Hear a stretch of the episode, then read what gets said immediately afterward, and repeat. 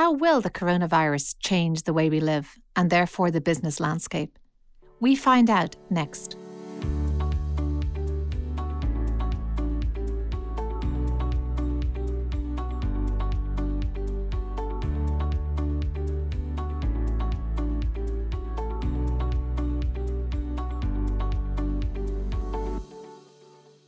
Welcome to the second episode of Fundamentals, an equity focused series on our podcast channel Amplified.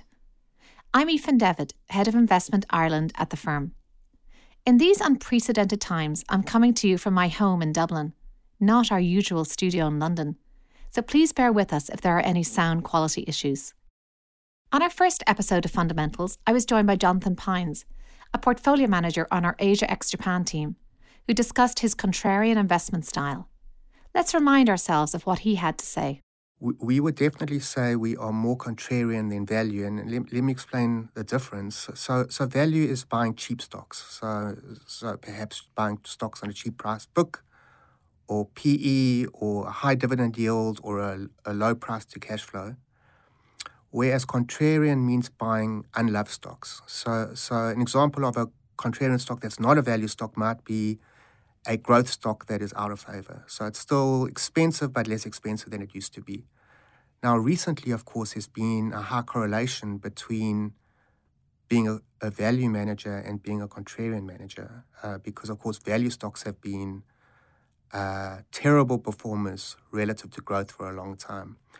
So, if you're a contrarian manager, uh, you are naturally going to have more value stocks because that's where the bargains appear to have been. So, here we are on April 14th, 2020. What has happened since we recorded that episode of Fundamentals? Today, it seems, there is an element of hope coursing its way through equity markets. We have seen the very beginning of some reopening across some economies in Europe. It is, I would say, a very tentative reopening at this stage. There is also some early indicators that some of the data on the coronavirus and its spread are somewhat positive there does seem to be a flattening of the numbers of cases as well as a flattening of the number of deaths. Markets are certainly taking this as an indicator that now is the time to be somewhat more optimistic. Joining the conversation today is Kunjal Gala, co portfolio manager in our Global Emerging Markets team. Later on, we'll be joined by Steve Chiavarone from Federated Hermes Inc. as he provides his perspective from New York City.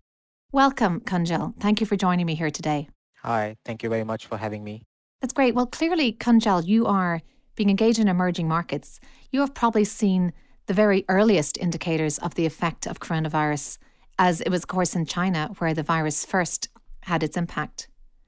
Before we launch in, however, to the effect that you believe this will have long term on the region and on some of the sectors and some of their prospects, I'd love to get a little bit of detail about your personal journey into investing.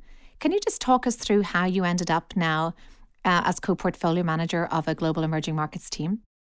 Uh, yes, sure. I'm happy to do that. Uh, so I joined back in 2012.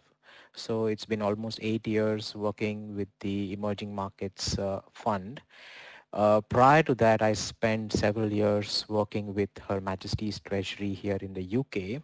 And that was an interesting time. That was during 2008 uh, onwards uh, when the world was coming out of the uh, global financial crisis. And I worked with the Treasury's investments team, uh, focusing on a number of aspects to support the economy and also support uh, the austerity measures that were put in place later on. Uh, prior to that, I spent several years working on the sell side, covering the global consumer sector, initially from Mumbai and then later on from London. Uh, and this was primarily from a corporate finance, mergers and acquisitions perspective. And before that, I worked with PricewaterhouseCoopers in India, uh, where I was part of the uh, assurance and business advisory services team, mainly focusing on assurance and uh, audit practices of the firm. Uh, and before that, uh, while I was pursuing my graduate degree, I interned at an equity research, boutique equity research firm in India, uh, which in the late 90s, and that was my first ever experience of uh, looking at companies, doing financial analysis, looking at markets, meeting companies, etc. Uh, and from there on, my journey started first to understand how the world actually works, how companies actually work, how financial statements are engineered, how governments work, how strategies are being made. And then when I felt I was ready to take on uh, the, the, more direct approach to investing, I joined uh, Hermes in 2012. Initially, I joined as an analyst focusing on Asia uh, and then subsequently around four years ago became the co-portfolio manager on our uh, UCITS fund and then subsequently on the small mid cap and also on a few of our segregated mandates. So that's that's my journey in the nutshell. I think it's very interesting because clearly, as we here sit here in the middle of this crisis, you've had many different hats and you sat maybe around the table in many different seats. And it certainly seems to me that as we tackle with this crisis and look at some of the potential fallout and the solutions to it, it will require a level of cooperation between many of these different seats. We're going to need corporate insiders, we're going to need uh, uh some government stakeholders, as well as um, some big companies themselves. Um, working with politicians. So you certainly seem to have seen many different angles there. What perspective do you think that brings um, to this particular um, state that we're in right now, having seen how companies deal with crisis as well as how perhaps the civil service will respond? Yeah, no, it is interesting because all stakeholders will have a different way of looking at things. And for us, and it has implications for us as well as fund managers, portfolio managers, and investment analysts, uh, because whatever other people do, we are here to evaluate those decisions and ultimately make some forecasts as to where some of the countries and economies are going to go, how certain sectors are going to evolve, and how certain companies are going to behave. Let me give you uh, some perspectives. During the global financial crisis, where I was working for Her Majesty's Treasury in their investments team, uh, that was, I would say, at the time the, the crisis was at its peak. A number of financial institutions and banks in the UK had to be bailed out. At the same time, private sector was also crying for help. They needed bailout themselves. Airlines in particular, some automotive companies in particular needed uh, funding.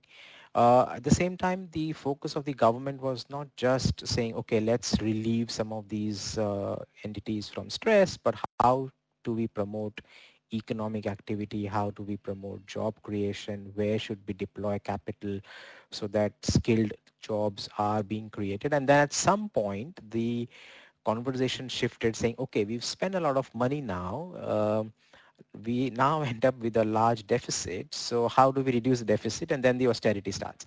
So I've seen that journey. And now here we are uh, with another crisis, although it's quite different from the previous ones.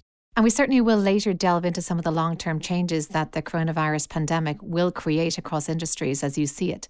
But before that, I'd like to just drill down a little bit into um, EM versus DM or emerging markets versus developed markets. You mentioned the pace at which um, both the um, government sectors as well as companies respond to challenges. Can we talk about how emerging markets have responded to this challenge, um, the speed at which they've done so? Has it been uniform across emerging markets? We think always of Asia as really setting the standard for how the coronavirus reaction should have been, the speed and the universality of the response. And perhaps we could say in Asia, they had a kind of a dry run with this with SARS in 2003, and that their society is already conditioned perhaps to social distancing and to behaving in this way. I think sometimes I, I tend to forget anyway that your remit in emerging markets also includes all of Latin America as well as the Middle East. And have those countries um, responded in a timely fashion or are they behind the curve? Will they even, if they want to, be able to impose a kind of social distancing that has now become the norm in developed economies? And um, what are the unique challenges that they face across emerging markets? So I'm thinking of Brazil, Argentina, Chile, etc. Yeah, no, that's a very interesting uh, question. Um, and it's not just the virus, but there are a lot of other aspects uh, in which emerging markets uh, differ. Uh, countries within emerging markets differ from each other. Uh, be it reforms, be it the emerging middle class, consumption, in, investments in infrastructure, investments in digital.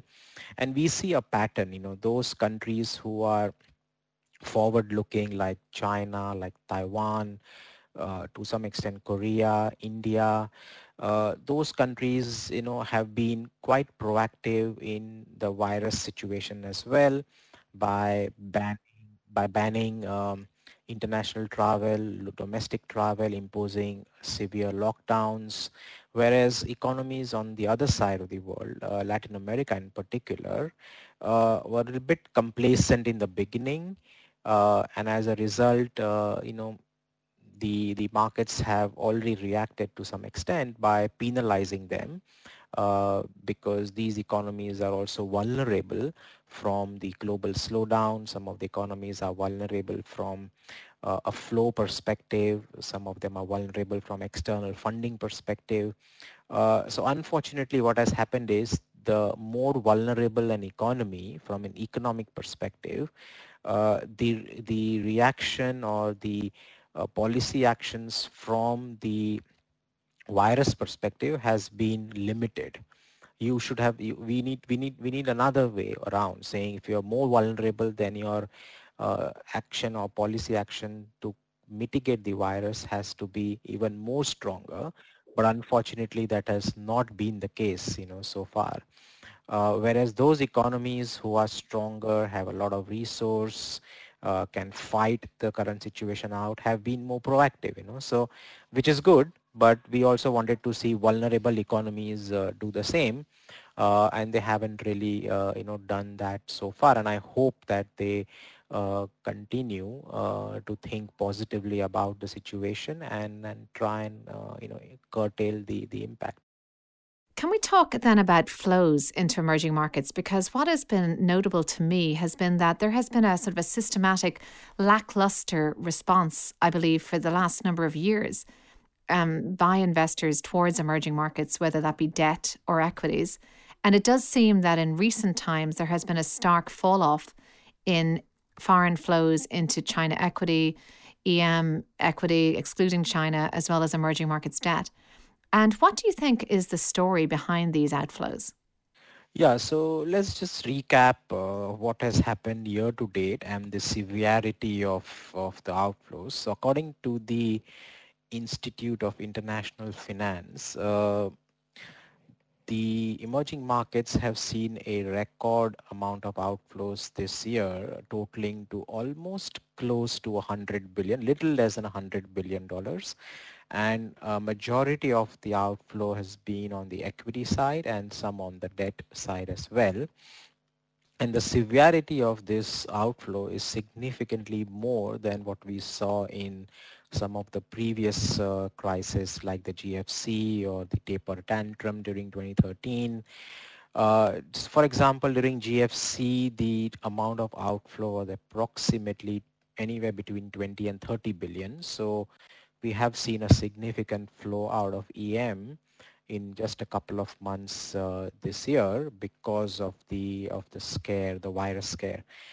Uh, and that has uh, again impacted com- countries um, differently. So if you think about China in particular, uh, it was only recently when China opened up its uh, capital markets to foreign investors and you have a very strong dominant domestic institutions and retail investors in China. So China did not face the issue uh, so much as compared to say Indonesia or India or other parts of uh, EM or, or in on EMEA and Latin American side where the dependency on portfolio flows is a lot higher uh, especially when it comes to funding the current account uh, deficit. Uh, so to that extent, uh, yes, the flows have been quite severe and it is understandable because uh, we are in particularly uncharted territory right now. It's the fear of the unknown. Nobody really knows how we get out of this situation or whether we can get out of this situation on a more sustainable basis or whether we'll have uh, these type of issues, pandemic related issues come in and go uh, every few months or every few years. So uh, nobody really has the type of expertise. Uh, investors are not medical professionals. Even medical professionals are struggling So we, we are in, in, in an unknown territory and that's why the first thing people will do is to pull money out and then think about it later. And that is what has happened. But interestingly, what has happened is if you look at places like India, domestic investors have been a, a lot more sanguine about the issue. I mean, they are also worried. They're also nervous, don't get me wrong. But uh, generally when foreign investors have been selling, domestics have been picking it up. Uh, they are looking at the opportunity as uh, not so much as a threat, uh, but as a means to uh, accumulate good quality companies that are now suddenly a lot more cheaper. So one has to also balance things out uh, and think about it a little bit more realistic manner, a little bit more rational, whether the crisis is uh, temporary or permanent. And at some point the view should be that this is a temporary issue and the the science and the technology will take it over and uh, find a solution and we'll come out of it and we are already seeing some signs some european countries are now already talking about uh, re- reducing the the lockdowns uh, getting back to work factories in China. Some, some of them are now already working on double shifts. Uh, in India, 50% of districts in India are not impacted by the virus. So the government is contemplating uh, opening those districts to business. Uh, so I think gradually we'll see the, the impact of the lockdown start fading. Uh, hopefully by then we see some sort of medical uh, intervention uh, breakthrough come through in terms of either a vaccine or some treatment. Uh, maybe the weather can also uh, help in some way and uh, the portfolio flows should start reversing because if you think about it, what has happened, markets, emerging markets are now trading very close to where they were during the global financial crisis in terms of their uh, price to book multiples. Uh, within that, value sectors have corrected significantly. Growth has corrected, but not so significant as value. But nevertheless, growth has also corrected. Valuations are no longer steep. And as I mentioned earlier, uh, there are a number of very good quality companies now suddenly available at uh, uh decent, reasonably uh, lower multiples. And uh, we believe that the longer term case for emerging markets still continue uh, yes, not all markets will have a similar type of trajectory. And that is why the role of active managers is, is quite important so that uh, you know we can differentiate between less vulnerable and more vulnerable economies and companies who can benefit from whatever the environment uh, comes through uh, when we are through with the virus. That's very interesting. And I think, in terms of um, sentiment towards emerging markets, we really are dealing with quite a complex phenomenon. Both, as I said, um, countries such as South Korea and Taiwan being held up as the real standard bearers in terms of how to, to cope with this crisis. And we are really looking to them for guidance in terms of testing volume and just the very careful contact tracing. And then on the other hand, there is, of course, this fear, which is stoking some perhaps uh, a, a fear of anything foreign um, of anything unknown, of anything even more volatile than what we're experiencing here. And I expect that the um, it'll probably be a bit of a mixed bag in terms of the the near term implications for sentiment around emerging markets. But I'd like to take this um, chance to move into some of the sectors that you have focused on as four areas where there might be shifts and long term shifts, some of which will be accelerated by this crisis. You've highlighted in a piece healthcare, enterprises, households, and technology. And I'd like to really dive into some of those in more detail, in particular healthcare. Healthcare is the obvious area where we are seeing both massive pressures right now as well as challenges. And I, if I'm correct me if I'm wrong, but I believe in emerging markets, healthcare has been a theme for some time, primarily because we did have an emerging middle class, perhaps better access to healthcare. We had seen investments in hospital chains across the region, and a general improvement of the level of healthcare, which in some reasons was regions was probably starting from a fairly low base. How do you see this crisis as having an impact on healthcare in the region, on some of the providers, and perhaps in accelerating some of the trends that were already in place? So, in terms of healthcare, uh, you know, the way I look at it uh, right now is, you know, back in 2008, the the banks uh, received a, a stressed uh, situation. They, they underwent a stressful situation following the collapse of the mortgage market.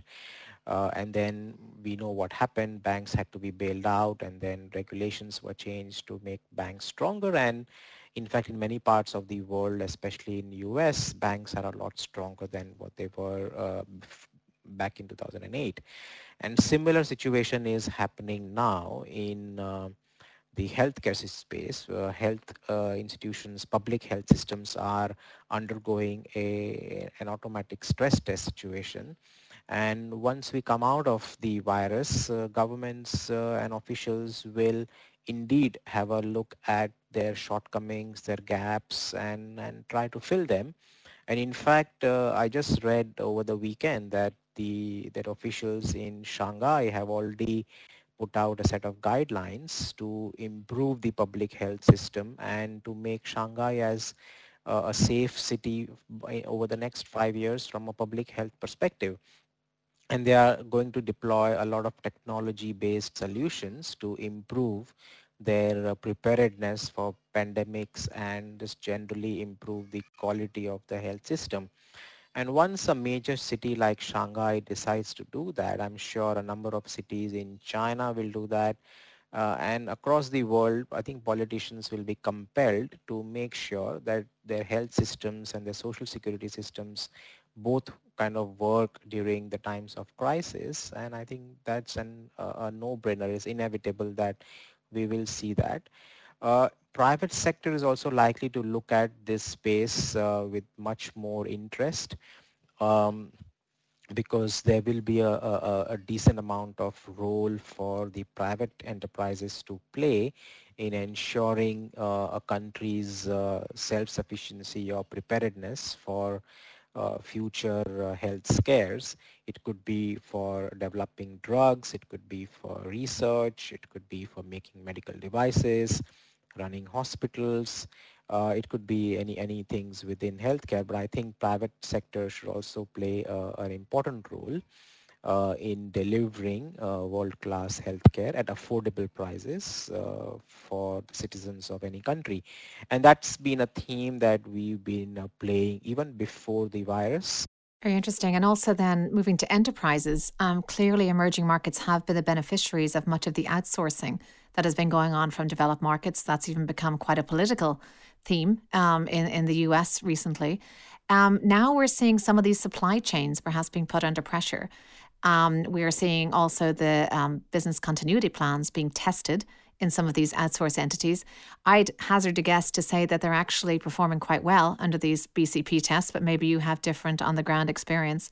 But it does seem to me that many of these, say, call centers, for example, have actually transitioned quite smoothly to a work from home situation. Um, how do you think the long term implications on enterprises are going to going to plan out here? Um, will we revert to having more locally sourced supply chains? Is that um, going to be a, a long term sort of secular change we see? And um, how do you think um, the, some of the emerging market companies you cover have dealt with the current challenges? Yeah, so supply chain, uh, this topic has been in discussion for a while now. Uh, even before the virus, we had a different issue that the world was uh, uh, facing, which was a US-China trade tensions. And because of those trade tensions and the uh, risk of uh, tariffs, a number of companies operating in China were looking at relocating part of their manufacturing footprint to other countries that are who are more favorable to uh, the US uh, administration. And that move has already started. We've seen that firsthand in some of the companies in our portfolio who have relocated their um, uh, supply chains uh, and part of the manufacturing to, to Vietnam, to Taiwan, and also uh, to, to Mexico. And some have even went, uh, gone back to the US. So, so we've seen that already. And I think with the virus, uh, the shift from a centralized sourcing model uh, will accelerate and uh, maybe there will be smaller manufacturing hubs that uh, will get a boost. For example, Mexico, to some extent India, uh, Eastern Europe, Mexico. I think those areas uh, will definitely uh, find some favor. again, provided the governments in those countries are proactive and they are able to attract uh, those uh, you know uh, those kind of investments and create an environment in which uh, industries can flourish. And I think that is where the trick is because the reason why China is so successful uh, is because they have created a very strong ecosystem, favorable policies, uh, don't have really much of bureaucratic uh, issues when it comes to permits, uh, large workforce, very good infrastructure, availability of water, power, etc. Uh, and it's not very easy, it's not going to be very easy for other countries to replicate that level of uh, success that China has uh, demonstrated. But nevertheless, uh, this is going to be a long journey. And uh, as they say, Rome was not built in a day. Similarly, you know, we'll see the development of the industrial uh, economies outside of China over, over a period of time. Uh, we've already seen that recently with, uh, you know, one company in our portfolio uh, reacting to the virus and relocating one of their manufacturing facilities from Korea to uh, Vietnam. Uh, and I'm sure we'll hear more of such stories in the future. But again, uh, one has to be very careful the movement is not going to be very smooth. It will have implications for company's operations, their margins, because the new operation is unlikely to be uh, profitable from day one. It will have initial issues that they will have to resolve. Uh, the experience of working in China versus other parts of the world is quite different. Uh, and the most important thing is the ecosystem, right? Uh, it's not going to be easy to replicate the entire Chinese ecosystem uh, in, in, in, in a matter of few months or a few years. It will take, take a little bit longer. But it, as I said, it's going to be a journey and we feel that uh, getting closer to end markets uh, should definitely help if there are future disruptions. Uh, but at least companies will have to make a start and at least diversify away from China, uh, let's say, into uh, other parts of, of, the, of the world uh, to at least uh, mitigate uh, some of the immediate risks. But I think longer term, being closer to the end market seems uh, more logical and rational, but provided uh, a similar type of infrastructure and similar type of uh, facility is available to replicate the, the ecosystem. So yeah, it, it's going to be a long journey, but nevertheless something that we, we are already working on. And I think our, our listeners can certainly look at some of our content on our website around some of the other areas you've highlighted as um, having a real uh, chance of um, notable shifts, and they would be households and technology. But I'd like to move now to um, some, a section we have every month on fundamentals, which is um, we devote some time to talking about responsible asset management. And this is a segment called Responsibility Works. Now, I'd say it's fair to say that in emerging markets, um, there has not been necessarily a, an easy path to responsible investing. There perhaps hasn't been um, early adoption of some ESG criteria. But um, it seems also that the magnitude of this challenge has really meant that governments themselves simply don't have the resources to tackle all of the challenges, that there simply are not the resources on the ground, and that the private sector does need to step up um, as part of a commitment to society, perhaps to show its good corporate citizenship. Can you maybe talk about some evidence you've seen of um, companies stepping up with some broader sense of responsibility now to contributing something meaningful and genuine to the um, the current struggle against coronavirus? Yeah, so we are seeing that happening now. So initially, when the virus broke out, uh, companies uh, had to obviously start uh, looking very hard at uh, their own liquidity and survival related issues, making sure that they have enough funds to last maybe um, maybe longer than the lockdown will last just in case the lockdowns are extended. Uh, so I think companies probably have done that. They have been drawing their uh, credit facilities, uh, make sure they have enough liquid resources. Uh, they're also looking at rationalizing their cost base, especially the fixed cost base. Uh, some companies are going to the government for some funding requirements. So I think those things are have already been dealt with to a large extent. And then companies who do not have vulnerability, do not have liquidity issues, have enough cash, no debt to worry about, they are stepping out and saying, okay, let's think about the wider society and let's use some of our resource to, to help the public administration manage the crisis or help um, some of the uh, poorer sections of the society with uh, with uh, healthcare and medical uh, support.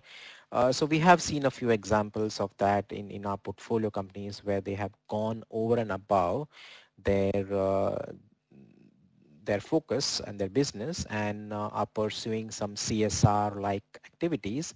And I think that's a good thing because uh, it's good for the governments because governments are completely stretched right now. The resources are completely stretched. Uh, they are dealing with the health crisis. Uh, they are dealing it uh, every hour. There's a different issue. Uh, so, so they are obviously not going to be able to focus on each and every corner of the country and each and every society or each and every sections of the society. And I think that's where role of private enterprises will be uh, quite helpful because they are closer to certain sections of the society and uh, they have the type of resource and the focus to execute well as well in this in these times. So I think it's a good thing. Some companies have started the CSR uh, stepped up their CSR activities. And I'm sure we'll see more such things happening, especially larger companies who are well resourced, have enough liquidity, uh, go out and support. If nothing else, they can support the supply chain, their distributors. Uh, I think that itself should be a very good help.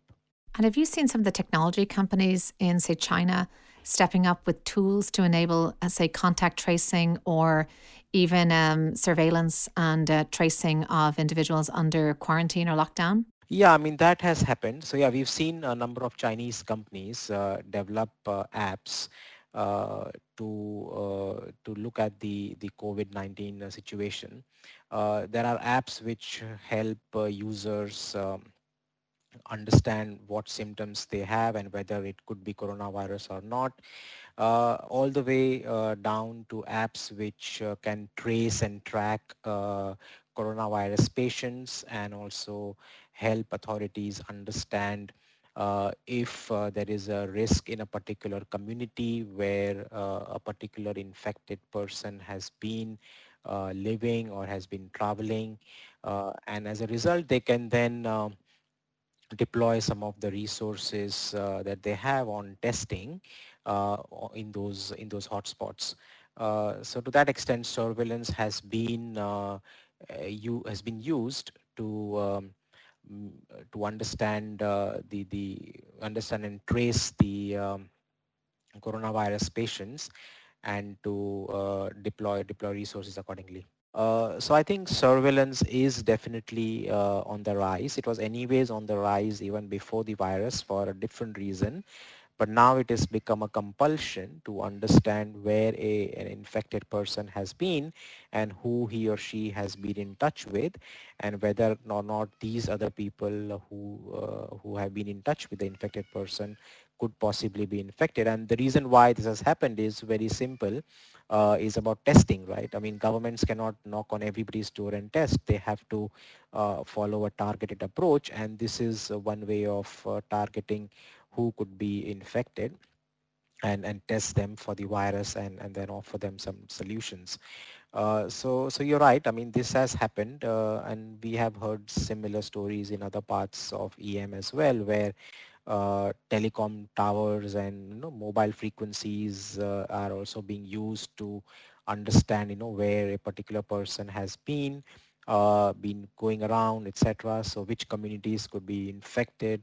Uh, so governments are looking at uh, unique and innovative uh, methods of of finding out the trouble spots and hotspots and and then making sure that appropriate testing resource is deployed in those communities and infected people are being identified and treated. So, Kunjal, it seems that uh, much of what we've been discussing here actually places emerging markets in a relatively strong light. Um, from my perspective, and I, I, did spend some time living in Hong Kong, this is a region that is, is used to a certain amount of volatility. They are emerging in a sense, so they are still not perhaps at their peak in terms of um, economic strength. Um, in that sense, therefore, um, an exogenous shock such as this one perhaps isn't as devastating to emerging markets as it is to developed markets, where you could say there was a certain amount of order and New World Order that we've been enjoying for the best part of half a century. However, that said, um, what keeps you up at night when you look at your region? What trends do you think have been in place that are now perhaps completely in question? And what risks and threats do you think the region will see going forward? Yeah, so that's an interesting uh, question. Uh, we have spent quite a bit of time thinking about this uh, issue uh, as an opportunity and we have been uh, uh, diversifying our portfolio, etc. And we have also spent some time thinking about what can change and what are the negative implications out of this. Uh, so far, whatever we have come across uh, does not look to me as completely devastating for emerging markets. But that is one thing that does really uh, bother me is how are households going to behave or consumers going to behave after the situation normalizes and lockdowns are lifted, uh, whether consumers uh, think differently from how they were thinking before? Uh, do they change their consumption patterns? Do they change their consumption spending levels? do they reprioritize their um, spending areas? Uh, so I think those things are something that we really need to think very hard as fund managers uh, because a number of companies in our portfolio and also in everybody's portfolio uh, depend uh, a lot on uh, consumption uh, and the global economy is also kind of structured in a way where consumption expenditure is a driver for a lot of things. It's a driver for uh, business profits. It is a driver for investments and which is a driver for employment, uh, etc. You know, so uh, if the consumer confidence remains subdued for a longer period of time after the virus, uh, or the consumer changes his or her preferences, then we may be in a in a very different uh, situation. Um, in, in, in maybe two or three or four quarters from now. Uh, let me give you one example. So we're thinking about global tourism and travel, you know. So if you think about what happened last seven, eight, ten years because of uh, internet, because of online, because of uh, reviews, uh, cheap air travel, etc. Uh, you know, there was a real big boom in, in global uh, tourism and global travel, especially long haul. And a large part of that was driven by Chinese tourists um, traveling to cities across Europe and US. Uh, whether the Chinese or any anybody uh, now uh, wishes to travel long haul, uh, explore uh, places uh, in the West, I'm not sure, you know, whether whether that will happen in a, in a short span of time. so people's preferences might change over there. Uh, similarly, there could be a, a shift in uh, savings uh, pattern as well. I mean, over the last many years, uh, even in emerging world, we have seen um, the household savings uh, rate has been declining in favor of consumption. And this may change, you know, because a lot of consumers might be feeling uh, the heat from the from the shutdowns. Their cash flows might be impacted. Their, they, may, they may have lost jobs. Uh, and as a result, uh, these consumers might go into a savings mode for the next uh, uh, couple of quarters or, or, maybe some time over a year as well uh, to build up for what they have lost and also to build up a, a fund to help them during the next crisis. You know, so and that would also have implications for consumption going forward. So the point I'm trying to make here is that let's not assume that everything goes back to normal the moment lockdowns are lifted. Yes, there will be some sort of uh, recovery because uh, you know things are kind of pretty much not happening right now. Economic activity is completely dead and things will recover. So you will definitely see sequential improvement, very strong sequential improvement because you're moving from zero to something. So that's what is fine. That is fine. But then from that level going forward, whether we continue a rapid pace of growth or a more moderate or a gradual pace of growth is something that we need to see.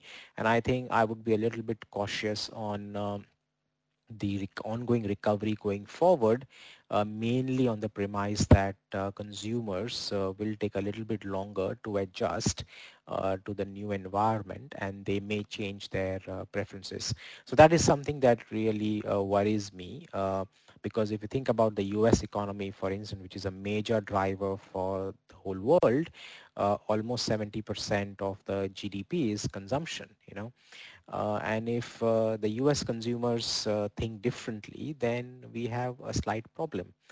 similarly, China is looking to migrate its economy from infrastructure and property into services and consumption, uh, Chinese consumers already have been borrowing quite a bit, you know, over the last uh, several years. It's not reached alarming levels, but whether the Chinese consumers continue to uh, borrow more and spend more is something we need to really uh, work out and, and test.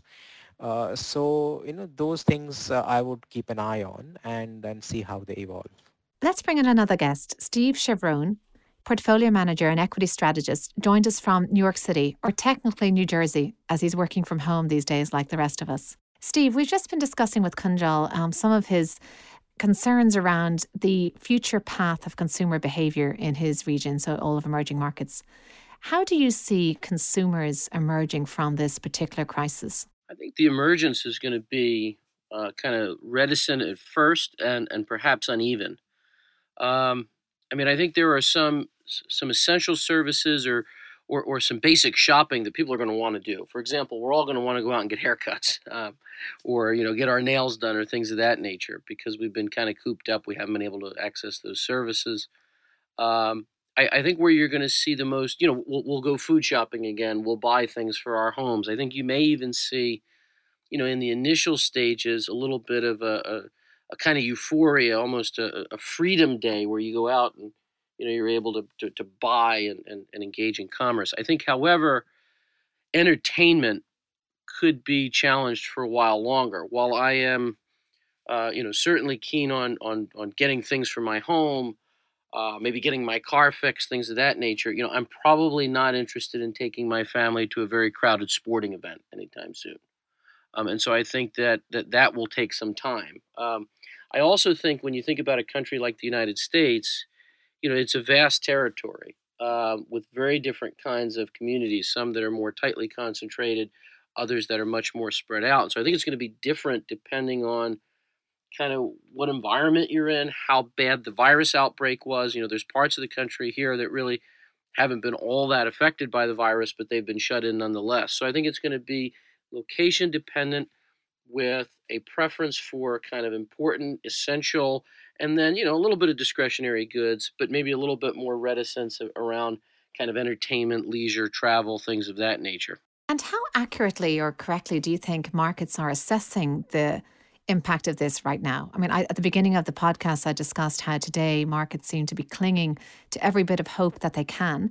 And we've also seen that the um, extraordinary Federal Reserve action announced last week that they will now be using um, their um, their funds to actually purchase not only high yield bonds but also the ETFs, um, high yield bond ETFs.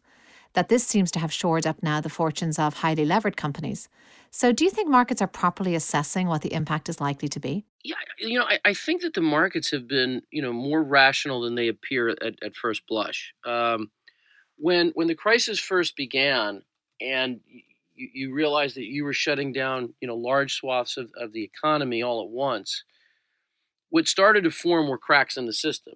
Um, you, you, saw this through various credit markets, uh, be it high yield or mortgages or treasuries or corporate bonds, uh, commercial paper, and you had the ingredients left unaided for a real financial system collapse. And I think that the sharp declines in the market that were occurring in the early stages had a lot to do with uncertainty over just that. So you knew there was going to be an economic impact.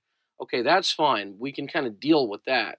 But when you have a risk to the financial system and the credit markets, that then becomes a crisis type scenario. And that's where you were seeing, you know, what really was the, the, the one of the swiftest 35% declines, you know, in market history.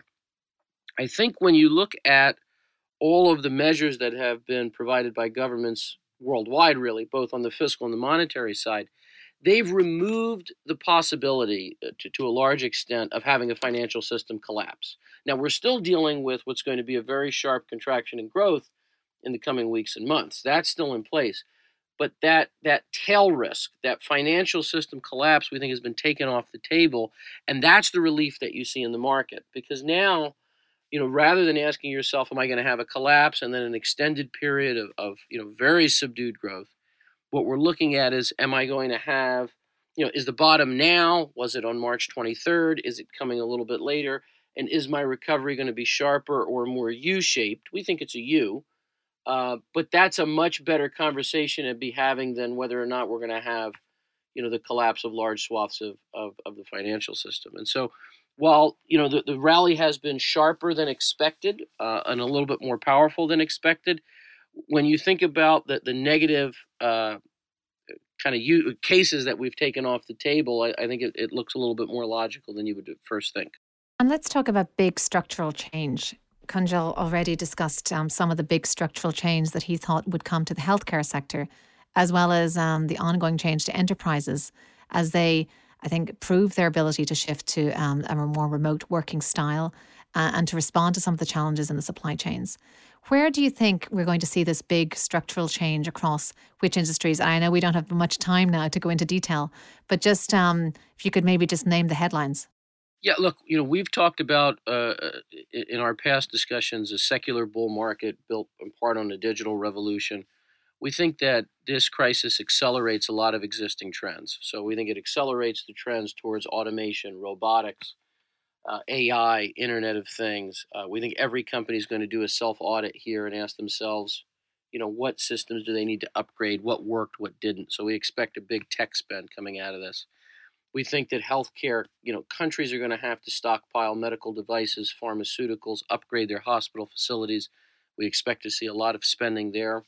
Uh, we think that this accelerates the trend of the rise of online retailers and the decline of the weaker brick and mortar retailers. And then finally, you know, we've talked a lot about um, the, middle of the United States uh, itself emerging as an emerging market, if you will, uh, because of uh, you know a lot of open land, easy access to energy, which is plentiful, easy shipping routes, ironclad IP, etc. We think that countries in general are going to, or companies rather, are, are going to ask themselves, you know, do I need to be a little less efficient? Meaning, do I need to have multiple sources uh, for my supply chain? Do I need to have a core manufacturing inside the home country for key goods?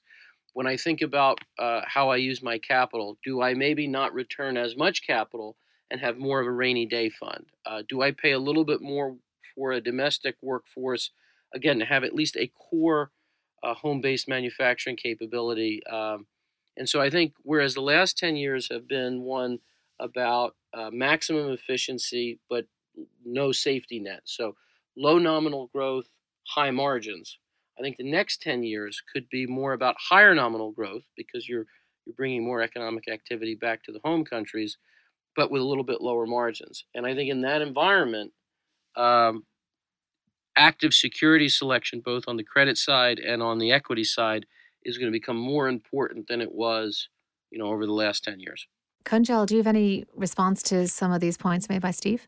Yeah, so I was saying that on technology, I agree with what Steve's saying, and even in the emerging world, we are seeing already seeing uh, a similar trend, which is likely to accelerate going forward, uh, be it automation or um, robotics uh, using Internet of Things, machine-to-machine communications uh, as a means not just to prevent future or mitigate future disruptions, but also as a means to improve productivity and efficiency.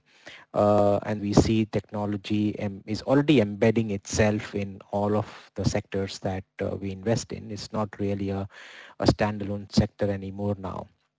Uh, so to that extent, yes, I mean, the role of technology, role of online is going to be uh, quite meaningful uh, going forward.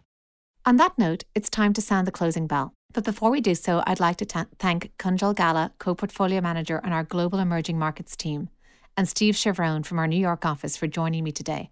Th- thank you so much, Ethan. So uh, so glad to join. Thank you very much, and I hope this was uh, a helpful session. Very helpful. In terms of the takeaways I would have from this, I'd say the first thing is clearly the emerging markets are a very diverse area, and there are more or less vulnerable countries as well as more or less vulnerable companies within these countries.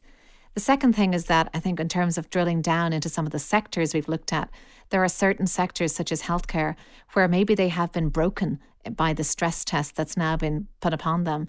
But perhaps when something is broken, something better and um, brighter can emerge in its place. And certainly there seem to be already indications that the healthcare and global healthcare industry will emerge stronger from this. And finally, it seems based on our assessment of consumer behaviour that there is, just like in the case of this virus and just like in the case of the current state of shutdown and reopening, there is an awful lot that we do not know and we are still very uncertain about in terms of consumer demand, how that will look going forward, whether there will be a resurgence of demand, um, pent up demand essentially, or whether consumers will now be much more risk averse and prone to save more and spend less, as they are now have been quite acutely reminded of um, how suddenly a shock like this can take place. Finally, last month I provided you with a podcast recommendation. For many of us, podcasts are more important now than ever. They provide an opportunity to distract ourselves and lift our spirits from everything that's going on in the outside world. That said, I don't seem to be able to completely cut myself off from the current discussion um, in the podcast that I choose to listen to. One of my favorites of all time is called How I Built This with Guy Raz. It's a podcast about entrepreneurs and idealists and some of the movements that they have built. What I find particularly interesting about this is how humble many of these entrepreneurs are, how hard they've worked in their journey to get to where they've got to, and all the lessons they've learned along the way. One of the key lessons many of entre- entrepreneurs have is um, resilience and how they built that and really developed that muscle over time, often through the, the pain of hundreds of rejections. In a time like this, resilience is more important than ever. And in this podcast, there is a revisiting of some of these entrepreneurs' stories as they look at um, what they have learned from past experiences, past setbacks, and how they're using this to arm themselves against the current conditions. I'd really recommend it. I'll be back next month with another episode of Fundamentals. In the meantime, should you wish to keep up to date with my insights, please check out Sharp Thinking on our website. Right now, it's a weekly publication, just given the volume of news flow that we see out there. In this publication, I bring together the views of our portfolio managers, analysts, and economists. I'm Aoife Devitt, Head of Investment Ireland at the firm. Take care, and thank you for listening to Fundamentals on Amplified.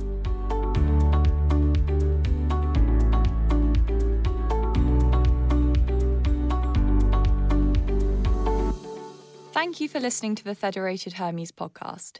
If you found it interesting and would like to listen to more podcasts from the international business of Federated Hermes, please visit our website. Our podcasts are also available to download on Apple Podcasts and Spotify. These podcasts are for informational purposes only, and the views, information, or opinions expressed therein are solely those of the individuals involved and do not necessarily represent those of the company and its employees.